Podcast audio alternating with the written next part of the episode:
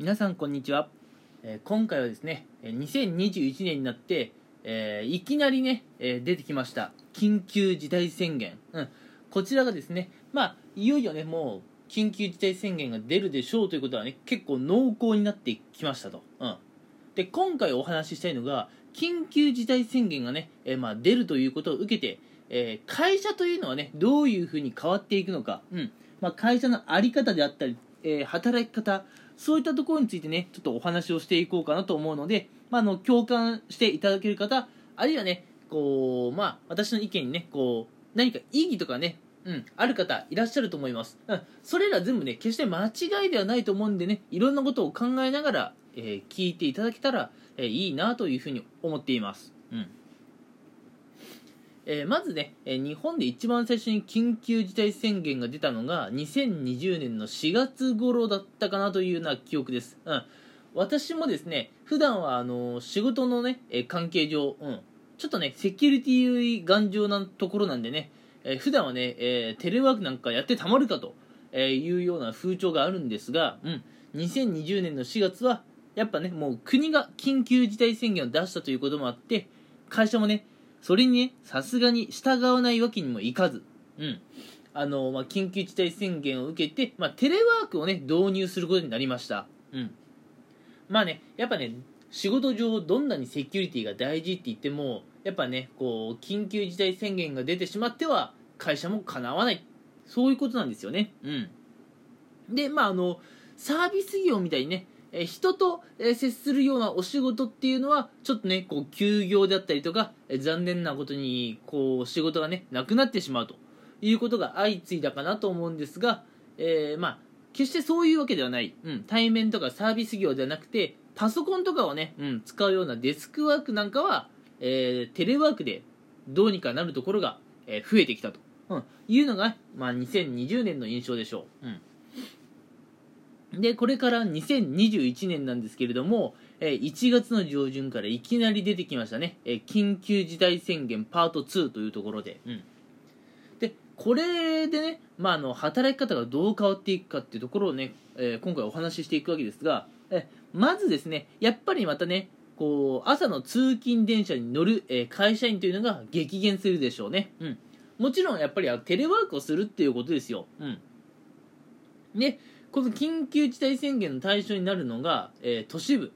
えー東京神奈川千葉埼玉今はその1都3県、うん、あたりが緊急事態宣言の対象になっていて、うん、もしかするとね、えー他のエリアでも、えーさらに、ね、緊急事態宣言出るかもしれませんが、うん、とりあえずね今この1都3県で、えー通勤する方、うん、結構ね減ってくるんじゃないかなというところです、うん、国が、えー求める努力目標としては、えー現状の7割くらいの人にねテレワークをしてほしいというふうに訴えているんですね、うん。まあ、ただこれを聞いてね、うん。まあ、これはもう 7, 7割ぐらいの人はテレワークやってほしいってもう国がはっきり言ってるんですけど、うん、これを聞いてね私が思うのは国にね、えー7割くらいの人はテレワークでやってくださいって言われて会社が「はい分かりました」って言ってね、うん、あっさりとその7割くらいの会社員がテレワーク、うん、っていう働き方をね実践できるのであれば常日頃からそうすればいいじゃんっていうね、まあ、若干、えー愚痴の要素も混じってはいるんですけれども、えー私はそう思わずにはいられないんですね。うん。あの、テレワークのね、ところ、テレワークっていうものには良さも悪さもあります。うん。まあ、お家で働けるっていう良さもあれば、人と関わる機会が少なくなるというデメリットもあります。うん。なのでね、家の方が落ち着くっていう方にはテレワークはめっちゃいいんですけれども、やっぱね誰かとこう空き時間にお話をするとかじゃないと集中力がこう高まらないモチベーションが維持できないえそういった方もねいるとは思うんですよ、うん、だからねテレワークもいいところじゃないんですけれどもあー、まあ、テレワークがねできる人はね常日頃からガンガンガンガンやればいいとは僕は思うんですよね、うん、なんで今回国が、えーテレワークを要請してえーそれがねあっさり実現できるなら、えー最初からそうすればいいのにと、まあ、思っています、うん。まあ、またね、えどうせ一時的だと思いますよ、うん、また一時的にテレワークをする人が増えて、朝のね通勤ラッシュなんかはね和らぐんじゃないかなというふうに思っております、うん。で今ねこれ目標としては2月の上旬くらいまで、え緊急事態宣言が多分継続して出されるだろうということなので、うん、2月の中旬以降はねまた、えー、朝のね通勤電車人が増えてくるんじゃないかなと思うんですけれども、うん、こっから1ヶ月はね、えー、ちょっとね外出る会社員の数がまず減ってくるかなというところで、えー、またねまあちょっと働き方に変化が出てくるかもしれませんねうん2019年ぐらいまではね、やっぱりまだこう家で仕事をするっていうのはね、なんとなくイメージはできても、とてもね、実践できる、えそういう時代ではなかったと思うんですが、えー、時代っていうのはね、やっぱりひょんなことをきっかけに、えー、変わっていくもんですね。うん。2020年、それから今年2021年で、こう家で働くことがね、もっと当たり前になってくると思うんですよ。うん。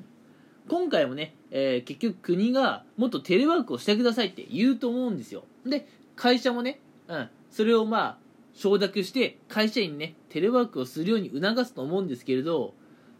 まあ少しずつ、少しずつ、テレワークの良さに気づく会社員っていう人が増えてくると思うんですよ。うん。